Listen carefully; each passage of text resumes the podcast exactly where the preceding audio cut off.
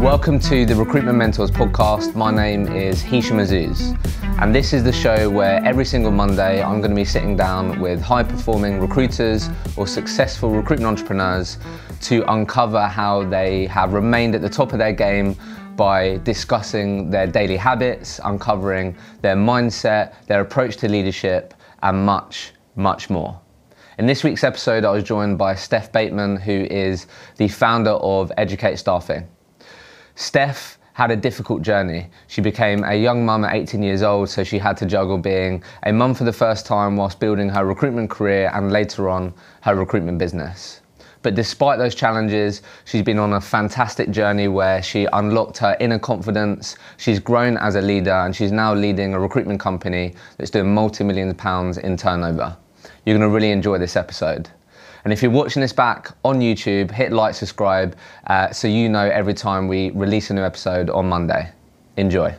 Steph, welcome to the podcast. Thank you. Thanks for uh, the first guest that's come a bit late. So I'm going to learn from that one. I'm going to put a bit of an emphasis on turning up on time. Sorry about that. but where we always like to start is is the million pound question in recruitment, and I'm sure it's a question that you've asked yourself a lot since growing your own recruitment company. So yeah. I want to hear your take on it. So in your view, what characteristics and traits do you really believe make up a highly successful recruitment consultant in, in today's market? It is a million dollar question. Mm. Um, and I ask myself it every time I interview people. I think that the one of the characteristics that you can't really get away from is people need to want mm. to be successful and they need to want to do well. The reason why I don't think you can say it's because of just money because there is different reasons and but I don't know anyone that has done well that hasn't really really wanted to mm. um, you know that've been a bit half-hearted about it mm. so I'd say that for number one um, and I think number two you have to be personable if you can't build relationships it's it's not going to go that well for you yeah um, and I think I have interviewed people and I have hired people that you wouldn't immediately think are personable. Sure. But over time, like, you know, you go out on socials with them and you realise actually they are. Mm. Um, if they don't have that trait, then, and it, it's, it's, something that's quite hard to learn, you, you can build on it. But yeah, I'd say those two things. So Pat sit down before you and said a similar thing around drive. Yeah. So I'm just always curious, I guess, like, firstly, where's that come for yourself? Like, have you always had it? was it your circumstances growing up that really go that gave you gave the sort of drive? Yeah. I don't know anything. What what do you think really gave you that? I found when I've interviewed people that my reason and my drive was probably quite unique to me. Okay. Um, so I haven't been able to relate to that many people with it, but mine was that I guess my story, without mm. going into it too much depth, was that like I needed to make money. Like yeah. I had I had to pay for a child. Yeah. I had to put a roof over my head, mm. and I had no other choice. I was working two jobs, and it was like I had that was my yeah. drive. It was like I just need to actually like meet meet my basic needs. Yeah, yeah, yeah. Um, so so that that was my initial drive. But as you go on and you earn money, mm. it was like I had this like addiction to success in my mm. eyes, and so then that drove my continuous, I guess just my ambition. Yeah. Curious, how comfortable have you found it yourself personally, and then also with your friends, female friends, talking about money? I definitely am not as open now mm. as I would have been probably when I first started out in recruitment because I felt like we were all in similar situations in, in an essence and we were all kind of like struggling for money a little bit. Whereas yeah. I think now I'm probably in a slightly different place to them, so I wouldn't talk mm, about it that much. Come across in like an arrogant way. Yeah, yeah, yeah. I'd be conscious of that, so mm. I don't, I don't I was, speak yeah. about it openly. I was just curious, just because I was speaking to my um, girlfriend about this, and like, I don't know, I do in terms of like the UK. I don't know. There's definitely sometimes shame attached talking about money, and like, yeah, I've just definitely had to really push my it girlfriend is. sometimes to talk about like to be proud of like that she's got a pay rise and she's I don't know if you yeah. found that that's why oh, I was just I, curious I massively do and I think that for me, money's been quite a key thing within my life because I've it's been difficult, mm. and so it's been something which I've always been like I've always talked about it. I've yeah. like always create budget spreadsheets. Like really? I'm quite particular about it, and so I'm very like for, with my partner. Mm. It was something that he wouldn't really talk about, really? and I had to make those conversations happen because I'm like, well, if we're in a relationship then these yeah, things need need to to be out in the that. open. Yeah, Yeah? yeah, yeah. And so I think that I do find that society generally they Mm. will steer clear of having those kinds of conversations. And it's like if you're if you're doing quite well financially and other people around you aren't, you do feel a little bit like okay, this is this could be an awkward conversation. So you probably avoid it. Mm, it's interesting. So, I want to really talk a lot about your own business journey. Yeah. But let, let's just sort of touch on it. So, from what, what I took in, in preparing for this, obviously, you, it looked like you worked for like two quite big brands, Yeah. right? So, worked at Randstad, and then what, what was the other company?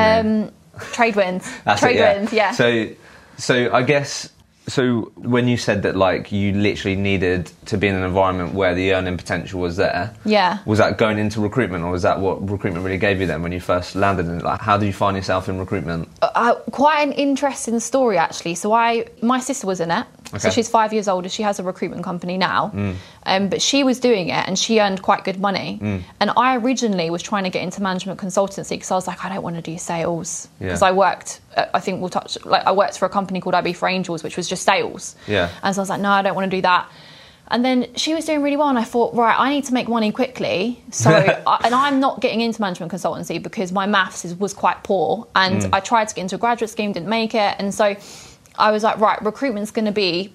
I'm just going to give it a go. Went for four interviews for a rec to rec. Didn't get any of them. Really? Yeah, What was the feedback? Um, couldn't present well. Wow. Shy. Um, Shy. Definitely wouldn't sit. Really? Yeah, yeah, yeah, yeah, Wow. hundred percent. I used to get really like flustered talking, couldn't really, um, which is why I touched on earlier about developing person, like being personable, because Yeah. I definitely wasn't someone initially that was just like a trait Yeah, that yeah, I could, um, that, that that was obvious, and. Then I was like, well, you know, I, I've, I've got to do something now because I'd actually left my job at IFB for Angels, so I had a gap Mm. So in the like. have a I had no money. Yeah. so Um, I did the same thing, and then when you start speaking to re- recruiters, you learn that's not that doesn't look very good, does it? No, no, no, no, no. No, it doesn't look good. Like you've left one job and you've not Without gone into another another. one. Yeah, like yeah, yeah. why? It's like, what- yeah, yeah. I always ask. I drill people on that. um, but yeah, no, I, I did it, and and so then when I was looking at other jobs, I was like, well, I'm gonna have to do this myself. I've, I'm like having no success with these recruiters, so I've applied myself to a Mm. job at Randstad, which at the time the salary that they were advertising was 24k. Really? Which- starting that like, like that. and that was that- quite a few years ago. That That's was decent. many years ago, and that was so high. It's like, and I remember getting my first pay pack, and they'd underpaid me. Really? And I was like, everything was about money. Yeah, and so yeah, I yeah. just said to them, I was like, What's going on? Yeah, like you've underpaid me. They're like, well, we never said you're being paid like that. That salary, that's that's too high for your level. And I was like, this is the advert. This is what I. Came yeah. in for. And then they they changed it. really? Love yeah, that. so I was really really lucky. But um, it was I interviewed there, and it was for IT or education. I got second for both. Not again, I'm not really too sure how. Hmm. And then I was like, oh, I'm not going to do both. I'm going to. So I went with the one that I really liked, the manager. And so, which was education. Which was education, yeah, and that was how it happens. So let because I want I want to make sure we touch on this because I think a lot a lot of people can learn from it, or I think a lot of people may see themselves with how you describe yourself when you was going to these interviews.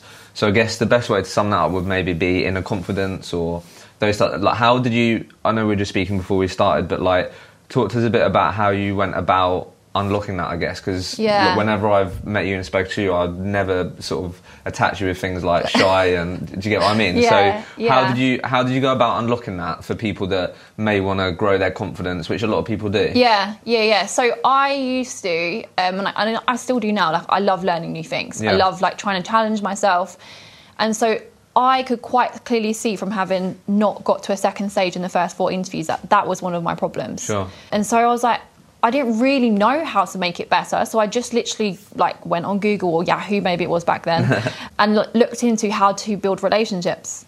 And so I just That's listened to yeah, and so I literally just listened to like YouTube videos. I listened to like everything I possibly could. I read books. Um, I actually can't remember. There was wasn't really any book that I'd say would stand really out. yeah. But just within that time period, and I spoke with my sister because Mm. she obviously did it as well, and I just tried to adjust the way that I, what I was doing Mm. and just try and put things in place like breathing and Mm. like being able to prep for questions a bit more and and really just enjoying it instead of thinking about oh what are they thinking or Yeah, yeah, what's yeah. happening um, and I th- I think that like even the interviewer that I had for Randstad, I remember one of them said, "Oh no, we can't hire her because she's just she's going to be too difficult to manage." Really? So I must have made quite a U-turn from like the first four interviews to that, um, for them to then say that. But Hmm. I I, think that. yeah, just just a little bit of like really self Self development. self development and trying to teach myself something new around how I was like portraying myself because it was very different from from IB for Angels. Would that be your advice then for people listening? I'm sure you're Yeah. trying to help people with this in your own business. Yeah, I would say that they should just really try and like even just practice stuff in the mirror. Really? Like if to, to become more comfortable with having a conversation with someone that you're not used to, but but being able to be like ask questions that you okay, I'm not prepared for this, Mm. um, and just become comfortable with it. Speaking, Yeah. It is. It's such a useful skill, isn't it? yeah, Like it can help you in all areas of your life. Yeah, I think if any job that you're going for, Mm. if you're any industry that you're going for, if you're not coming across as someone that's you know a little bit confident or a little Mm. bit personable, then it's it's going to go against you. Even if maybe you've made some incorrect answers that they per- perhaps weren't looking for, Mm. then I think that is it, that that will kind of get you half the way. Yeah. So you touched on it earlier then. So uh, correct me if I'm wrong. You've got a little girl, right? Yes. So how so how old was you when you had your little girl then? uh, 18. Wow. So then, quite so like pretty much. So you've obviously been um, raising her pretty much your whole entire career, basically. Yeah, so I remember she was. So I think I was 21 when I went into recruitment. Mm. Um, I just finished my degree because the other job that I used to do was was nights, and so yeah, I think she must have been nights? two. Yeah, I did not because because I had her and I still had to have an income, and I Mm. was at uni, so I was like, I so I did free generally free nights. It was a bit flexible, so Yeah. you could do more if you wanted to earn more money because it was commission only. Right. Um, and then, uh, yeah, and then had her when, yes, so I think she was two when I went into it, yeah. Wow. So she's been in every office I've worked in. really? yeah, she's come to visit, she's like got on the phone. That's amazing. Because I know when I called you, I've had um, I haven't had loads of people, but I've had a handful of people on the podcast that have had to raise a family. And I think I'd like to think that the sort of needles changed on it, where Steph, being a young mum in recruitment five, ten years ago, would Mm. be entirely different to how it would be now. I'd like to think Yeah. so anyway, in terms of companies being more remote or being more open to being flexible. Because Yeah. I've had a lot of people on here where basically they've they've had a child or they they started to raise a family and then they sort of went their careers in recruitment they've had some sort of like ultimatum where it's like oh like am I going to be able to carry on with my career when I Yeah. come back and it's uh, for a lot of people shared that it was just they made it really difficult for them Yeah. they lost their contract but like I don't know it's those, those things so I guess it'd be great if you could just talk to us a bit about how you've gone about and I'm sure there's been plenty of good days and bad days Yeah. but like how have you gone about juggling being Steph the mum Yeah. when you walk through the door at home to being someone that's driven, money hungry, and have to perform at work as well with clearly huge responsibilities on your shoulders. Yeah, I think, I think one of the things is that in my eyes, I didn't give myself a choice. Okay. It was that you, I, I was so determined to build a career that was mm. successful, and I think that a lot of people, when I was was growing up and found out that I was pregnant and stuff, and I was having a Leah at quite a young age, that were that didn't believe in what I was going to be able to achieve, and were like, "Yeah, you're probably just going to, you know, go on to benefits Yeah, and, yeah. and not get a job or not finish uni." And I think because of that, I was really just committed to, I guess, a little bit proving them wrong. I Yeah, think yeah, I can be sure. quite stubborn. Um, and I think, secondly, like when you're going through that, you just, you know, her needs are, are number one. So making sure that you've got, you're organised, that you Mm. have a routine. Like I probably don't know how to sit still now because it was, it's, you're constant, you're constant, you're going, you're Yeah, going, yeah. going. And so I'm not good. Like people always say to me now, like I just, you, you don't know where to chill out. But, but I do, but I have probably different things that I do to chill out now. yeah. Where, because she's 13 now. So it's like, she's, she's like Totally self-sufficient. Yeah. But I think when she was a baby and it was like doing recruitment, I think it was it, it was just I and I still I still had a social life, I still did other stuff. It wasn't like that was the only thing that I Yeah. did, like live and breathe recruitment and have her. I think it was just being able to make sure that like I was organised, like everything was sorted and there were days when that didn't go to plan Yeah. and that you would have to adapt and you'd have to work stuff out. But there was it was always okay. Mm. You know, no one was ever it you know, it was not like I was ever in a situation where really I probably couldn't go to work or there was inflexibilities at work, definitely, because I had to start at seven, so that was hard. And uh, and, and I broke up with my partner, so so that made it difficult. Yeah. But I, there's always a solution.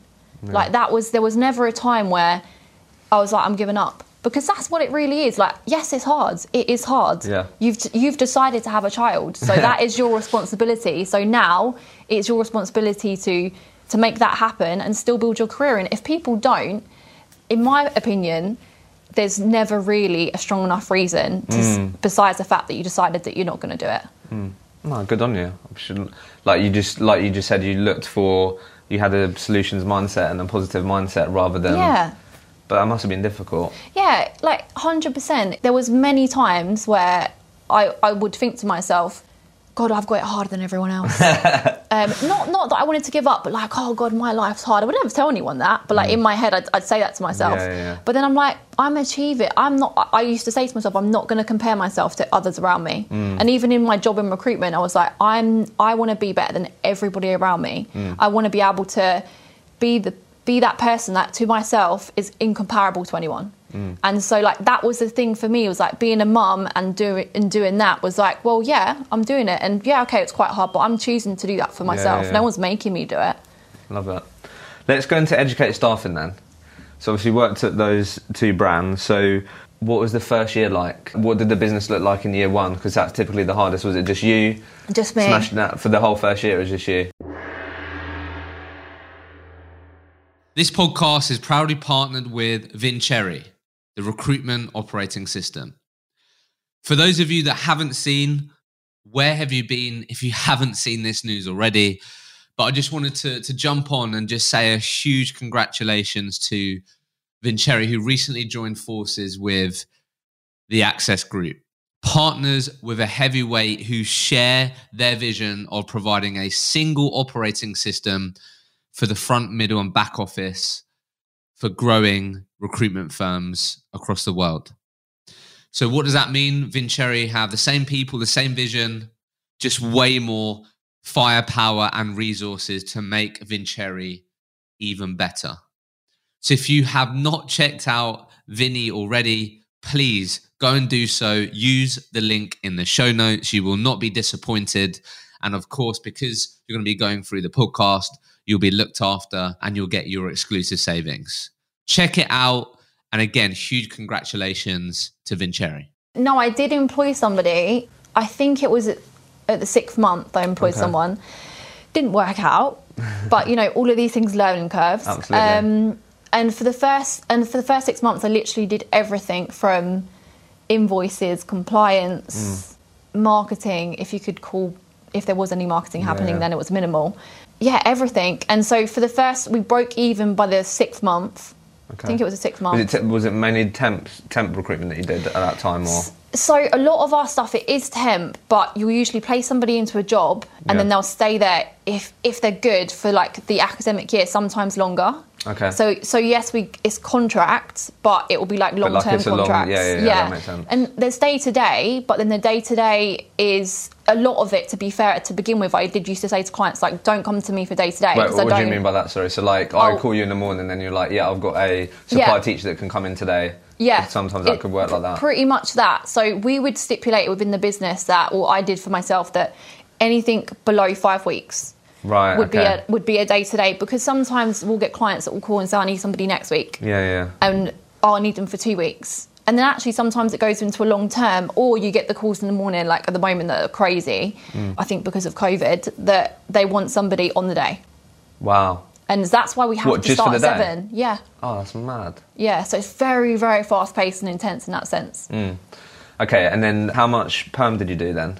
Just because it would just be good I'd for people to understand. Perm, in that first six months, none. Okay. Not none in the first six months because I know some people build their business off perm initially. It, we I didn't do that. Okay. Perm wasn't an area that I was used to or had any kind of drive to try and Mm. make that bigger because I wasn't used to it.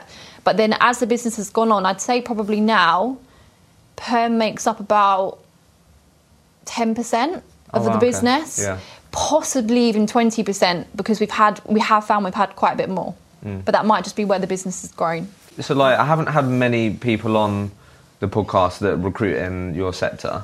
So, so it'd be really just good to just break down a few things. So, firstly, like, how have you, like, from my outside looking in, I feel like in those types of sectors, if it's education and sometimes other public sectors, Yeah. you have a lot of like the big, like Randstad and these things who are like really well established, got loads of people smashing the phone from 7 a.m. until whatever time. Like, how did you compete? Like, Yeah. you just step in the office on your own.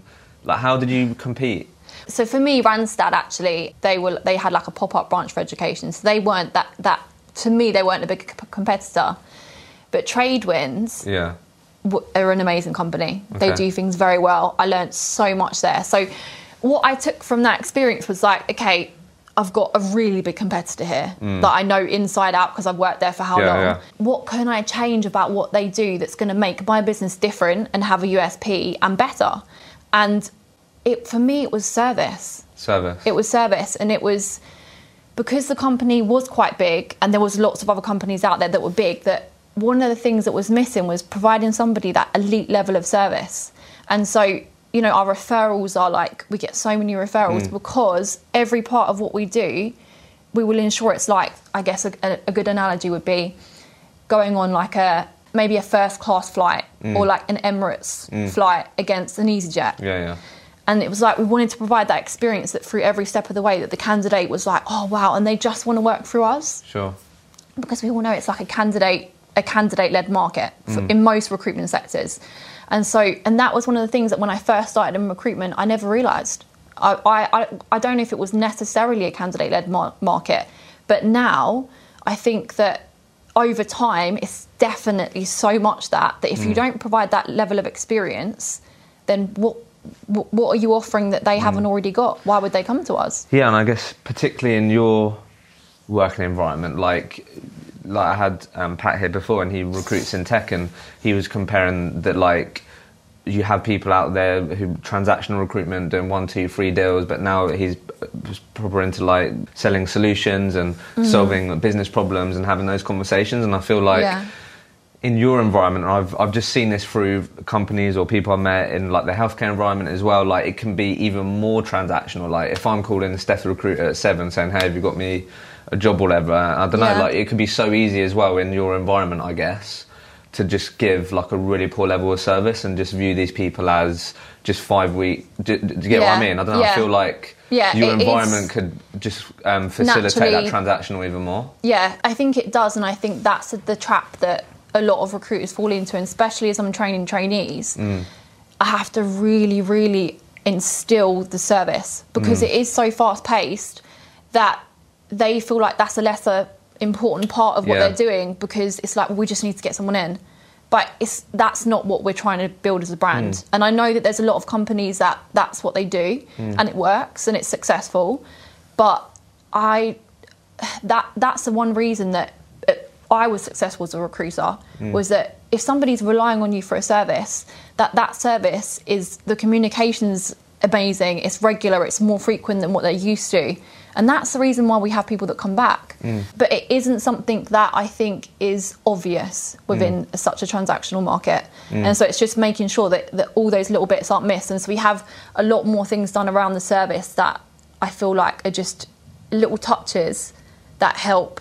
Give us an example. What? what one So those one of the things we do, um, I'm not sure if this is the best one that I can, okay. but it comes to mind is um, it's like this little pink envelope. So it's our lovely pink brand colour. Yeah. Which is not my favourite colour, Yeah. but anyway. And we send that to every candidate that starts working for us. Okay. Um, and inside it is chocolates Yeah. and a loyalty scheme thing, and also a I say a lo- loyalty scheme thing. So they, they go onto a loyalty scheme. So everyone that works for us earns a loyalty point for every day that they work. Okay. And then they can claim back the points for awards. Oh, that's, that's cool idea. So it's a little bit different. Yeah, so yeah. and we try and like make sure that we're where it's like better than Tesco's Club Card points. yeah, that's awesome. So Mm. like little touches like that. yeah, little touches like that. And I think that um, like sometimes it just means a lot to people. Sometimes people are just like whatever. But you know those little things that people You're realise. making yourself memorable, aren't you? Yeah, I think so. And just showing that you care. So, correct me if I'm wrong, but like you're in in March, you Educate Staffing been going for six years. So a lot of companies that make it that far. Yeah, people say this to me, and I don't know any stats around it, but yeah, that's what I keep hearing. What do you think that like again, if we're sitting here just thinking over the last six years, like what do you think has enabled you to continue going in the right direction? And and yeah, I'm, obviously being where you are as a business today. Like I don't know, what do you think are the things that you really stayed true to, or the the key parts of that that you've really made sure that yeah are non-negotiables if it's the service and these things. But I don't know, last I- six years, what what what was it that you made sure you did? Um, I think develop a process because you can't really scale if you don't have processes in place. You have to have good people around you. I think that's that's non-negotiable, and I think I was very much to begin with, and I feel like if I could redo the last six years, I'd realise that like I'm I don't know everything, and What did you think you did? I think I think I, I was very like I'm right Okay. and it's it's not about being right or wrong. Mm. It's about well, what can you learn and who can you have relationships around you that are going to help you know grow stuff. So I think taking on good advice and actually implementing it because I've got an amazing business partner and Mm. he always said to me in the first couple of years, he's like, if you just listen to me. and I was like, I What, what was it that like prevented you from listening? Do you think just I think because he had a business Mm. in the medical sector. Yeah. And I, my business being education, I was like, yeah, but you know, that doesn't apply for Doesn't- okay, education. right, right. So possibly that. But yeah, that, that's probably it because he did really, really well. And so there shouldn't have really been a reason where I was like, well, he doesn't know best. Mm. yeah yeah yeah. So yeah, I'd probably say that. But I think that being able to just ensure that, yes, there's going to be hard times. Like God, th- those couple, first couple of years, I cried a lot. Like Yeah. that was my way of dealing with it emotionally. Was Really? like I'd go and have go in a room and I'd, I'd have a cry. and I think that's one of the things that probably I don't necessarily see that many people that own businesses show their weaknesses and senses. Mm. And it's like it is hard, but at the same time, what what amazing things do you achieve Mm. through things that are just easy? So how did you how did you deal with the overwhelm then? Because I think a lot of people can be feeling this right now. Yeah. Like, I speak to a lot of recruiters who have got the most jobs that they ever have, all these things. Like how how have you got better at dealing with the overwhelm? Because now it's not just Steph providing for your family. It's Steph is also has created a business where you're supporting how many employees you got. Yeah. They're relying on you to, to pay them and those things. Like how how have you got better at dealing with the overwhelm? or, Um, or do you still go and cry, Cry. In, or cry in I- the meeting room? It, I actually don't, but uh, you would think because now I've got more people, it'd be harder. Which, in ways, it is, but it's mindset. okay. I think that thankfully now, like you know, maybe positive, negative, like the world m- talks a lot more about mindset and how hmm. how you deal with things.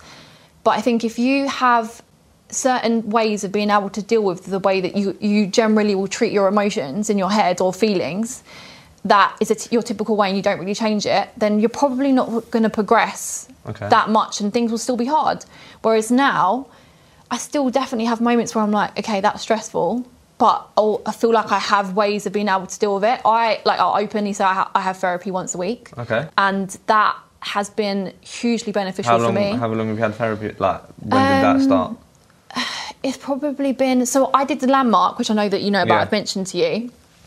That was like the beginning of like my, I think my mindset journey, Mm. and then I, I loved it. I like I, I got people to do it at work. I was like, landmark was just amazing for me. But then I all, I didn't carry. Like I'd done probably about over two years, maybe different courses. How would you describe Landmark really quickly, just for anyone that hasn't heard of it? I felt like it was a bit of a cult. Yeah, see, it's I, like a bit of a personal development Yeah, cult. I think people can do. So it depends on like where you're at in your mind of it. So Yeah. for me, it helped me deal with a lot of things that I've dealt like in my past Yeah, yeah, that I probably hadn't ever addressed. Sure. That were like coming out with different different, Different problems ways, in my yeah, yeah, yeah. I was quite an angry person. Really? Yeah.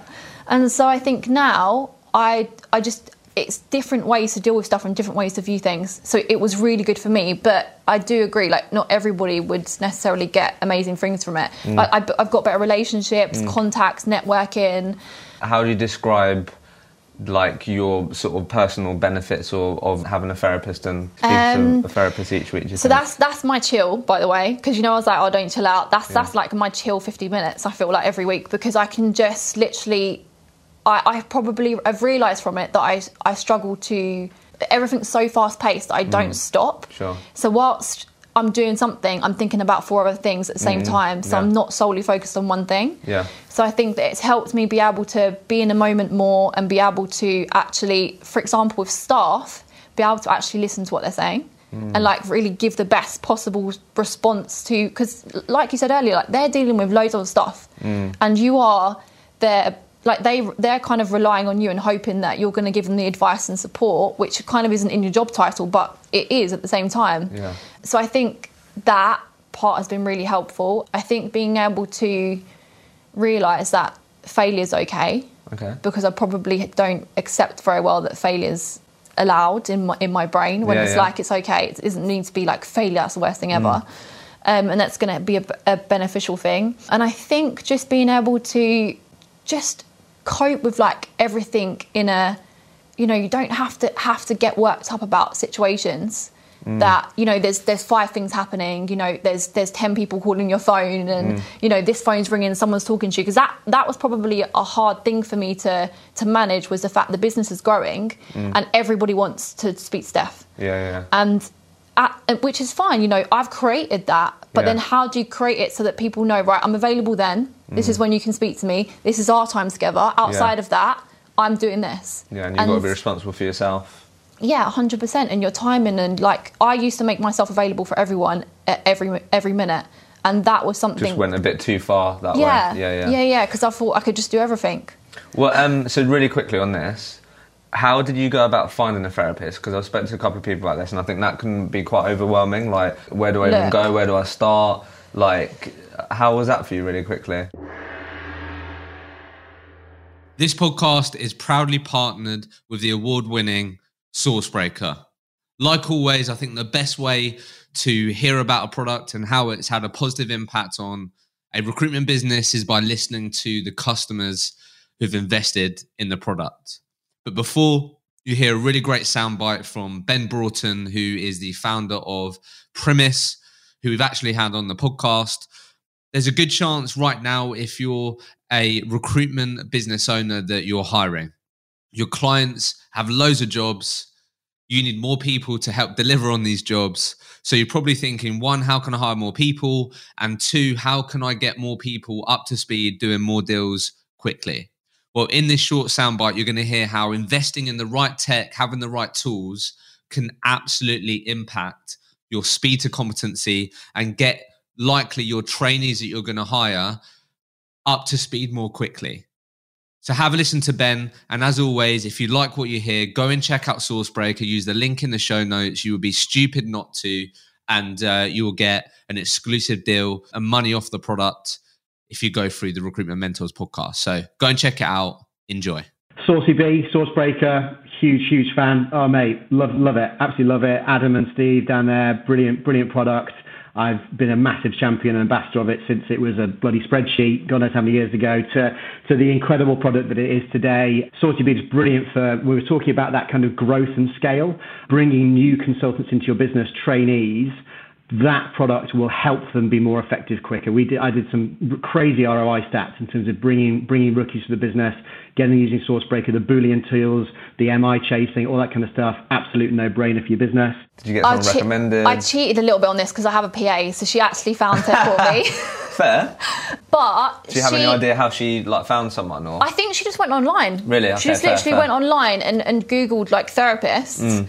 And I had one and it, and it didn't work out. And so I have a different one now who it just works for me because she's just like kind of tells me a bit more like how it is and I, it's just a bit more plain and simple. Whereas I don't really like like pussyfooting around. Yeah, it's just like yeah. get to the point. Yeah, yeah, okay. Um, Fair and, enough. and so that that worked quite well for me. But I think so. We actually have an internal therapist for the business. Really? Yeah, because I found that with COVID, like people's mental health was a real worry for for like not just one employee, Mm. but for quite a few, and how they were managing with like not going out and being at home and Yeah. all the things that people did, have dealt with throughout COVID. And that particular person that I've actually got was a really unique relationship. So she was one of my clients. She was a head teacher. Okay. And she started working for me as a supply teacher. And then she was like, Steph, I'm going to stop working for you as a supply teacher. And I was like, oh my God, why? I'm training to be a therapist. Oh, wow. And so she now does that. And we, so, so whoever wants it can ask for it. And then it's completely private Yeah, and that, sure, that yeah. we'll just pay towards it. So we pay them the majority of it, and then the, the person who's having it after the first three sessions, they'll hmm. just carry on. And you know, for some people, it's been really, really helpful. For other people, it's like, yeah, it wasn't really for me, which which is fine. But with it's just an additional way to say, look, we're here to help Yeah, yeah. and support you through whatever. Whereas, like you know, f- when I first started the business, I would have been like, we're not doing that for people. like we're here to make money, and it's a business. But it's so much more than that. Hmm. What other things like that have you invested in maybe that you think has impacted culture or impacted? Because basically, what what that's going to do is it's likely going to impact performance, isn't it? And Yeah. People being happier and well, which means they're going to perform better. Likely. Yeah. Is there anything else that you ended up have ended up investing in that's had Um, quite a positive impact? Do you think? I would say, I mean, socials are important. It's an obvious one, but I do think socials can be overlooked, especially throughout COVID. And it's such a, a good way to be able to just get people out of work mode and be mm. able to like actually build better relationships relationships with them because you know even no matter how big your business is it, we're in a relationship industry. So if mm. you've got good relationships with your staff that's going to be crucial for them wanting to stay. Like i don't think i can say i've ever lost anyone in the business that i was left off their own back and gone to a competitor. Really? No, uh, unfortunately, I've, I've always had a little bit of a sacking mentality for the first few years. So I did sack a few people, but then I realised that that's actually not everyone's going to be amazing really quick. So I've, I've adjusted.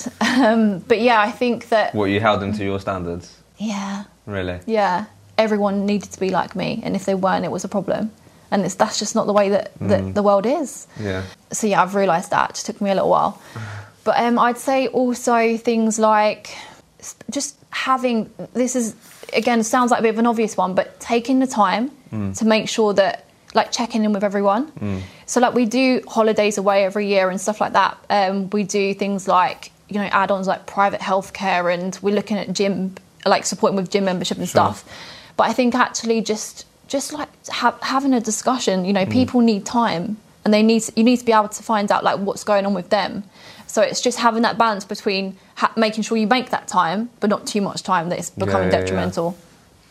Love it. Obviously, being on such a journey of your sort of leadership, it seems like. Yeah, massively. Yeah, I think like I've only got 15 staff, so uh, and I feel like after six years, you know, don't get me wrong, it's not all about how many staff you have. It, ultimately, Well, it's about how much. you're, you're not you're not happy with where you're at. You Well, think you should be I further think- along. yeah. Not that it's just on Yeah. 15 heads, but Yeah, because what ha, has the revenue gone in the right direction? Yeah.